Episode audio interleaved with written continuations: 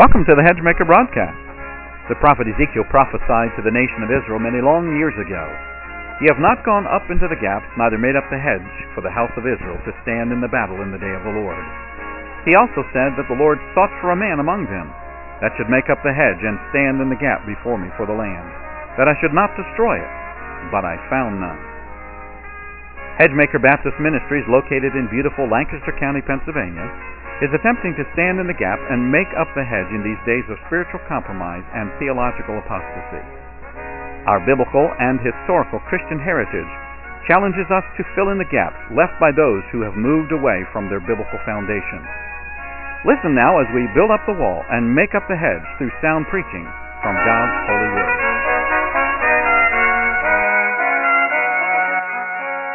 So let's go to chapter 3 verse 21. This I call to my mind, therefore have I hope. Here's what the hope is. It is of the Lord's mercies that we are not consumed because his compassions fail not.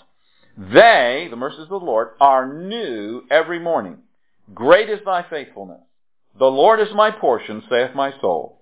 Therefore will I hope in him.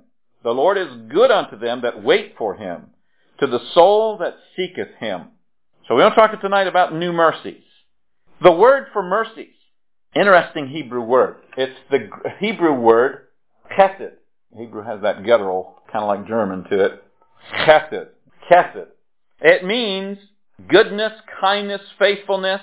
It's translated as mercy 149 times, as kindness 40 times, as loving kindness 30 times, as goodness 12 times, kindly uh, five times, merciful four times, favor three times, good one time, goodliness one time, pity, reproach, wicked thing all one time. So a total of 248 times it's used in the Old Testament. Mercy. It's the word that's used, classic illustration of it, of David, who shows mercy to Mephibosheth. Do you remember the story of Mephibosheth? David and Jonathan became friends. They made a pact with one another that basically they would help the other person's family. Jonathan, of course, was killed in battle, and because of this promise, David promised to take care of Jonathan's family. Somewhere in all of that, Mephibosheth was a son of Jonathan. I think, if I remember the story correctly, his nurse picked him up and fell and dropped him, and he became lame. And so he's a picture of the sinner or of the lame man. Jesus healed several lame men, lame persons in the New Testament, the picture of we who cannot walk. We need Christ to help us walk.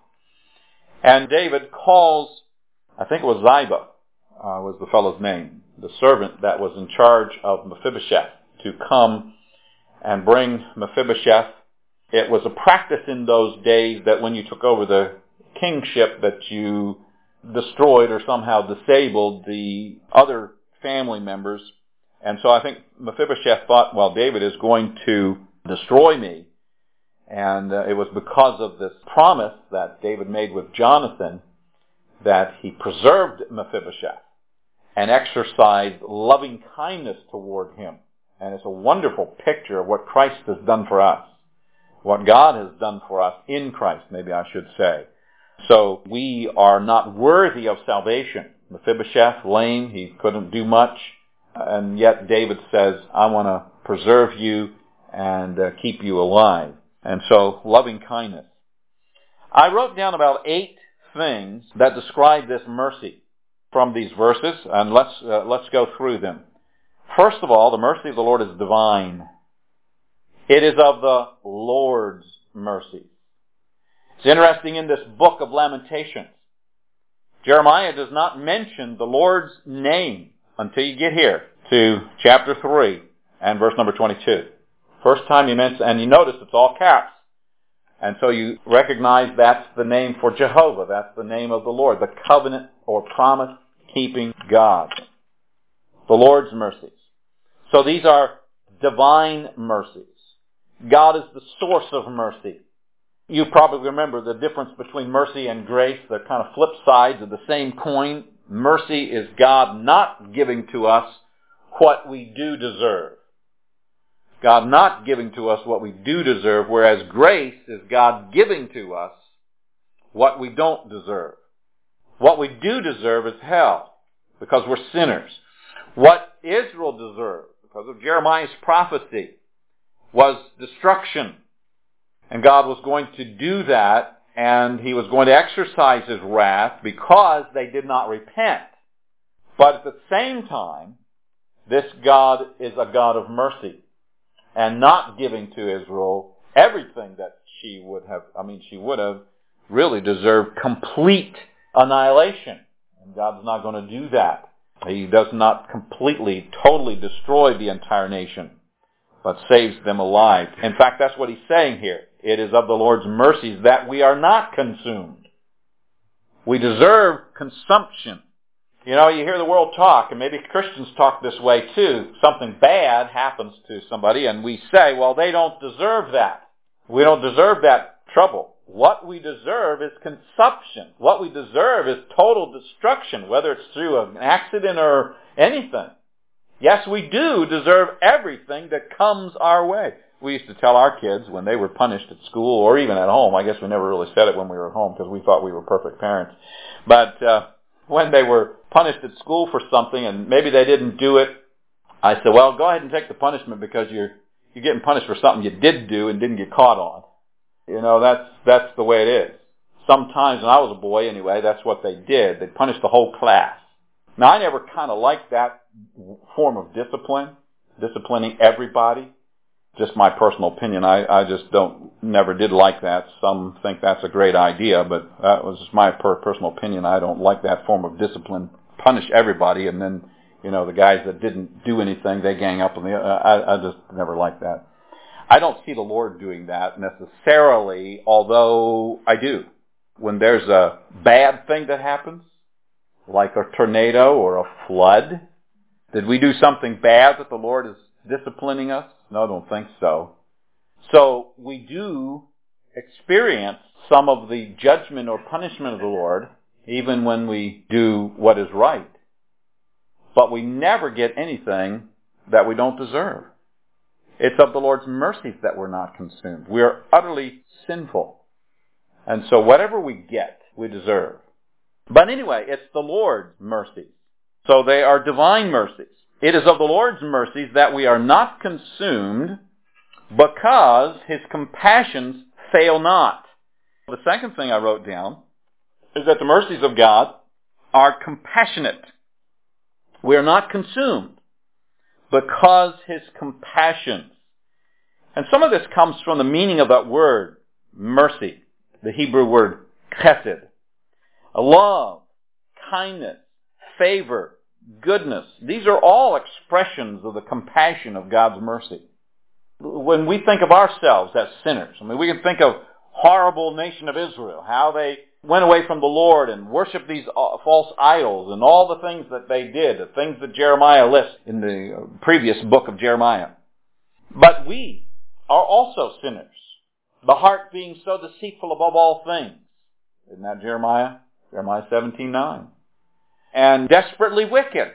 So we have that wicked heart. So the Lord is compassionate. We talked about that a little bit this morning when we talked about charity. We ought to have concern and uh, compassion for others. So the Lord has that concern, that compassion for us. Yes, he talks about the wrath of God in chapter 2 of Lamentations. But in the midst of all that wrath, God is a compassionate God. See, the world doesn't understand that. I think we have a job to preach the wrath of God as well as the compassion of God. You see, the compassion of God the world wants us to talk about the love of Christ, and, and the, the new evangelical uh, wants us to forget about, you know, this harsh gospel and just preach about the loving God. Well, that doesn't really mean a whole lot. You know, well, so, so you have a loving, mushy God. You know, you can come in and blubber all over him and, you know, slobber all over him and hug him and, and what good is that, you know? I don't know about you, but I get a little leery about people that are all bubbly and and so forth. You know, and I don't want you to get mad at me or anything, but uh, it means a little bit more if somebody gets upset with you, and we shouldn't get upset with each other, but if they get upset with you and then they become bubbly, you somehow make it right, well, that's what happens with us. We're sinners. We're aliens from God. And yet God is a loving, compassionate God. He's not just this bubbly, grandfatherly type Santa Claus, you know. Isn't it great? You know. He has hatred for our sin. And yet at the same time, a tremendous compassion for the sinner. That's the God of the Bible. So I think we need to present him that way. And that's why Paul spends three chapters in the book of Romans talking about how sinful and wicked we are, generating the wrath of God, and yet, Romans 5 8, but God commendeth his love toward us, in that while we were yet sinners, Christ died for us. That's the compassion we're talking about. And so we have this divine mercy, we have compassionate mercy. Alright, the verses also say, it is of the Lord's mercies that we are not consumed because his compassions fail not. The third thing I wrote down is they're unfailing. The mercies of God are unfailing. You don't have to worry about whether you're going to experience the mercy of God or not. It's unfailing. It's a great God. See, it's all because this is the Lord, okay, Jehovah. He's the promise keeping God. I think Jeremiah has this in mind. I can't prove that. But I think Jeremiah has this in mind because he's using that covenant keeping name for the Lord and remembers the, the covenant. Jeremiah was the one that talked about the new covenant. Jeremiah chapter 31. God's going to make a new covenant with the nation of Israel. That's one of our new things we'll talk about somewhere along the way in this series. And so Jeremiah understood about this covenant keeping God, a promise keeping God that was unfailing. The mercies of God, the compassions of God fail not. And then the next thing I wrote down is that the mercies of God are new. They are new every morning. New. What does new mean? We're looking for a, a new thing. When we think of something new, it can either be brand new or it can be new to us. Either way, it's something that's fresh. The mercies of God are fresh. They are new. There is a fresh supply of the mercies of God. It's not, even, even though you might think of the mercies of God being hoarded up in a, a storehouse somewhere. They don't get old. We don't have to come in every once in a while to God's mercy storehouse and clean it out, and so, oh, well, we got to get rid of this, like you have to do with your refrigerator. Well, you never have to do that with God's storehouse of mercy. Well, this is old, stale mercy. Let's get rid of it. It, it never happens that way. It's always new. They are new. And then they are new every morning. I wrote down another word. They're limitless. Every morning they're new. Every morning you can get up and you, it's a new slate. The mercies of God are there again for today. They'll be there again for tomorrow and the next day. Now you and I sin. We fail. We are in the place where we should be consumed. But tomorrow when we get up, because of God's mercies, we are not consumed. Aren't you glad about that? Amen. We have another day to live. So they're new and they're limitless. Every morning. Similar, I wrote down another thing, be number six, I guess. They're everlasting. And I, I went with that next phrase. They're new every morning. Great is thy faithfulness. Now thinking about this as relationship to the Lord. The Lord is who He is. He's this promise-keeping God who is an eternal God. And when God says something, you can take it to the bank. He's an eternal God, and what he says is eternal. We have verses that tell us that the Bible is an eternal thing. But great is thy faithfulness. God is faithful. Maybe we could have said faithful. The mercies of God are faithful. You can write that down if you want to. Everlasting. And they're great. Great is thy faithfulness. I don't understand all about this, but as I'm looking at some of the commentaries on these books, I've already mentioned to you the Book of Lamentations is a poetic uh, book. Not only do we see these verses written starting with the first letter of the Hebrew alphabet, but uh, a number of these verses will have a poetic device where they have a main phrase and then a shorter, smaller one that encompasses. And I think that's what's happening here in this verse, verse number 23. They are new every morning is the first phrase, and then the smaller one, great is thy faithfulness, is a repetition of the first one, but making it more concise. The context is still the mercy of the Lord, the new mercies of God. And so God is a faithful God, so his mercies are faithful. He's a great God, and so his mercies are great.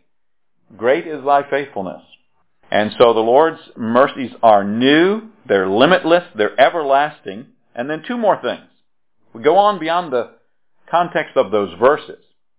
It is of the Lord's mercies, verse 22, that we are not consumed because his compassions fail not. They are new every morning. Great is thy faithfulness. The Lord, notice again, that's the same Jehovah keeping God, a promise keeping God. Jehovah, the Lord, is my portion, saith my soul. Therefore will I hope in him. Now here we have a book. It's called Lamentations. The whole book is full of Jeremiah lamenting about the condition of the nation of Israel, the misery of the city of Jerusalem, and as a follow-up, a sequel to the book of Jeremiah, the terrible condition of the nation itself, how they're wicked, sinful people. And you think about all this lamenting, and if that's all there was, it would be depressing. But he has hope. He said in verse number 19, he was remembering his affliction. In verse number 20, my soul hath them still in remembrance and is humbled in me. This, this remembrance, I recall to my mind, therefore I have hope. Why? Because we have a promise-keeping God who has divine mercies, compassionate mercies, unfailing mercies, new mercies, limitless mercies, faithful or everlasting mercies.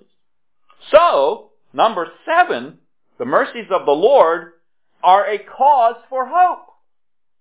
A cause for hope. Therefore have I hope. Verse 24. The Lord is my portion, saith my soul. Therefore will I hope in him. The Lord is good unto them that wait for him, to the soul that seeketh him. It is good that a man should both hope, and then the next thing, not only the cause for hope. Number eight, the mercies of the Lord are the basis of salvation. The basis of salvation. Verse 26, it is good that a man should both hope and quietly wait for the salvation of the Lord. See, Jeremiah, the weeping prophet, wasn't just boo-hooing about it, oh man, we're in a terrible state, you people are just horrible. He was looking for restoration. He was looking for this great God who was faithful, who would restore, like he said he would, the things of the former days. Behold, I do a new thing. What are we looking for? What are we hoping for? We haven't seen this in the 10 years of the history of Heritage Baptist Church. Well, we want the Lord to do a new thing. We marvel about what the Lord has already done in 10 years. We're in a situation, we think it's desperate, and we need the Lord's mercies. He's a great God. He's a faithful God. He's an everlasting God. He's a promise-keeping God. Do we deserve it? Do we deserve a new building? Do we deserve to have $80,000? Do we deserve that other people, other churches should help us with this matter? No. We don't deserve that at all. We don't deserve anything. It's because of the Lord's mercies that we are not consumed, Heritage Baptist Church. But because we remember our affliction and we know we have a great God, we have hope. And we're looking for a new thing. We don't know what it is. Jeremiah knew that God was going to do something for Israel. And he prays, as we already looked in the last chapter, about uh, the Lord restoring those things and turning again, as the way he puts it, the things, uh, renewing our days as of old, We want the Lord to do that. There was a time when we had 40 folks at church. Can the Lord do that again? Sure. That and beyond. There was a time when we had probably about 1,800 square feet. Can the Lord provide that again? Yeah. And more. Amen. Can the Lord bless with the finances? You know, up until this last year, actually up until we planted the church, the Lord had blessed our finances. We hit our, well, I don't think we hit our budget every year, but we increased our budget. And over those years, we had people leave. We went up and down up until the church plant. That was a, a big chunk for us. But up until that time, our budget increased every year, in spite of folks leaving in the past. We have a great God. The Lord can do that again. We're looking for the Lord to, we've had to reduce our budget now since the church plan, and so we're looking for the Lord to redo that. Can He do it? Sure, a new thing. Beyond what we ever dreamed of before. I think the highest budget we proposed was, if I remember right, was 72000 a year. You know, and I think back, I realize economy's different from 10, 12 years ago, but when we were in Dividing Creek and we had a building of our own and I, I think our budget there was only $60,000. Now we didn't have to pay money for our building. We didn't have to put out money for that. So, know, I'm impressed. The Lord did that. We had a budget for a good number of years of $60,000 with fewer people. And so, not that we're comparing churches, but I was just watching that, you know, and uh, the Lord can do it. Alright? And so, uh, we're trusting the Lord to do that.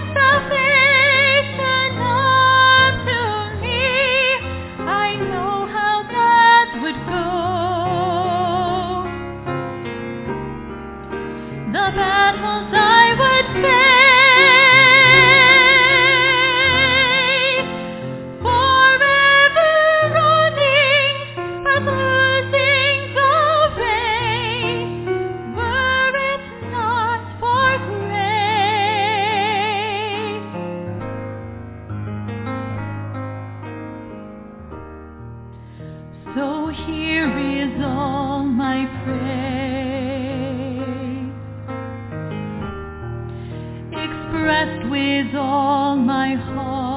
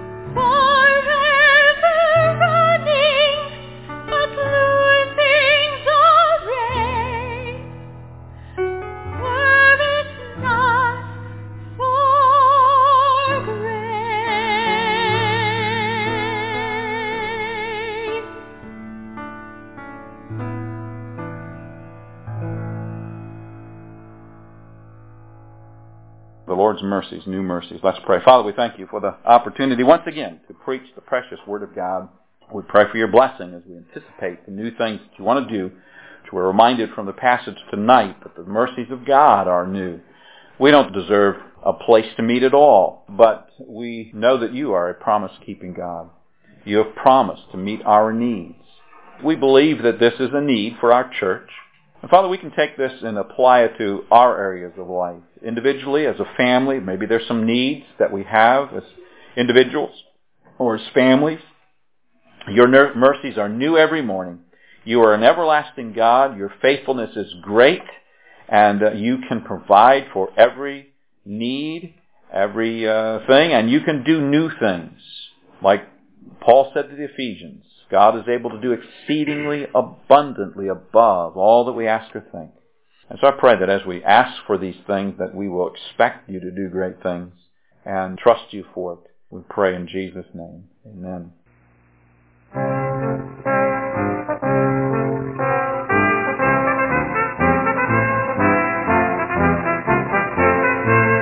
This is Dr. Lee Hennies, and we want to thank you for listening to the Hedgemaker broadcast today. Most of our broadcasts are portions of a sermon that I have preached to church.